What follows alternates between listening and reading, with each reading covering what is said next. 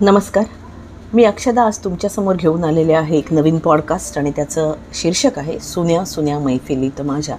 याचं सब शब्दांकन देखील मीच केलेलं आहे. ज्येष्ठ कविवर्य आणि गझलकार सुरेश भट यांचे शब्द म्हणजे मराठी गीतांना पडलेलं एक रोमॅन्टिक स्वप्न. सुन्या सुन्या मैफिलीत माझ्या. हे गीत जितके वेळा ऐकलंय प्रत्येक वेळी ते शब्द अस्वस्थ करतात. खास करून कळे न मी पाहते कुणाला कळे न हा चेहरा कुणाचा? पुन्हा पुन्हा भास होता आहे तुझे हसू आरशात आहे.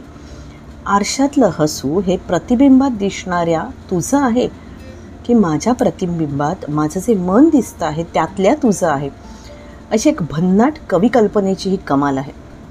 आणि इथेच मला शब्द आठवतात.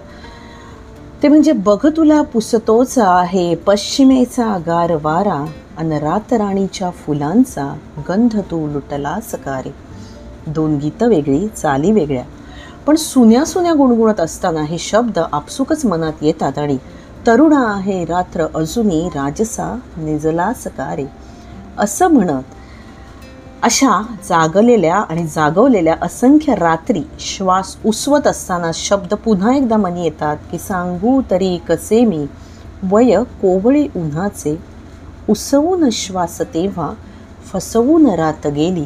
केव्हा तरी पहाटे उलटून रात गेली. मिटले चुकून डोळे हरवून रात गेली. पुन्हा एक वेगळंच गीत मन गुन गुंतवून चलबिचल करतं आणि पहाटेची धुंद आठव मन ओलचिंब करतं. तुला आण त्या वेचल्या तारकांची तुला आण त्या जागणाऱ्या फुलांची लपेटून घे तू मला भोवत आली. पहाटे पहाटे मला जाग आली. तुझी रेशमाची मिठी सैल झाली.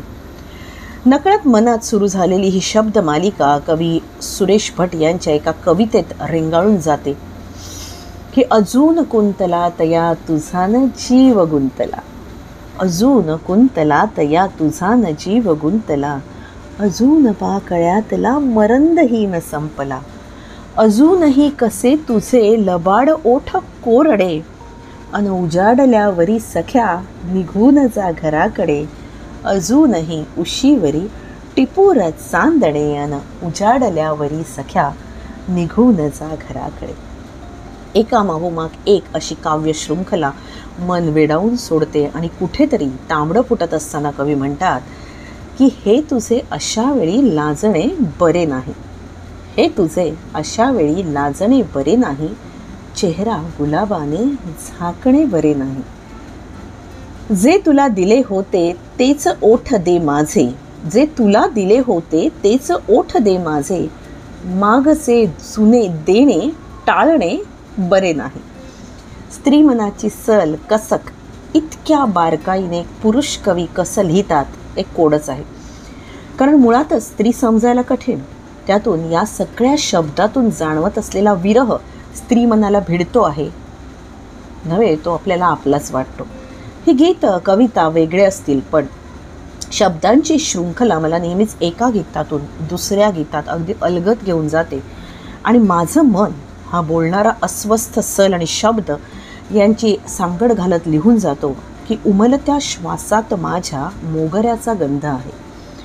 उमलत्या श्वासात माझ्या मोगऱ्याचा गंध आहे की तुझ्या स्पर्शातला हा चांदण्याचा मोह आहे. एकदा एकदा तुझ्या सवेरातही जागणारा आहे. स्वप्न माझे एक अधुरे मी सख्या जगणारा आहे. स्वप्न माझे एक अधुरे मी सख्या जगणारा आहे. या फक्त शेवटच्या चार ओळी माझ्या आहेत. बाकी पूर्ण काव्य हे ज्येष्ठ कविवर्य सुरेश भट यांचे आहे. तर त्यांना एक विनम्र अभिवादन. धन्यवाद.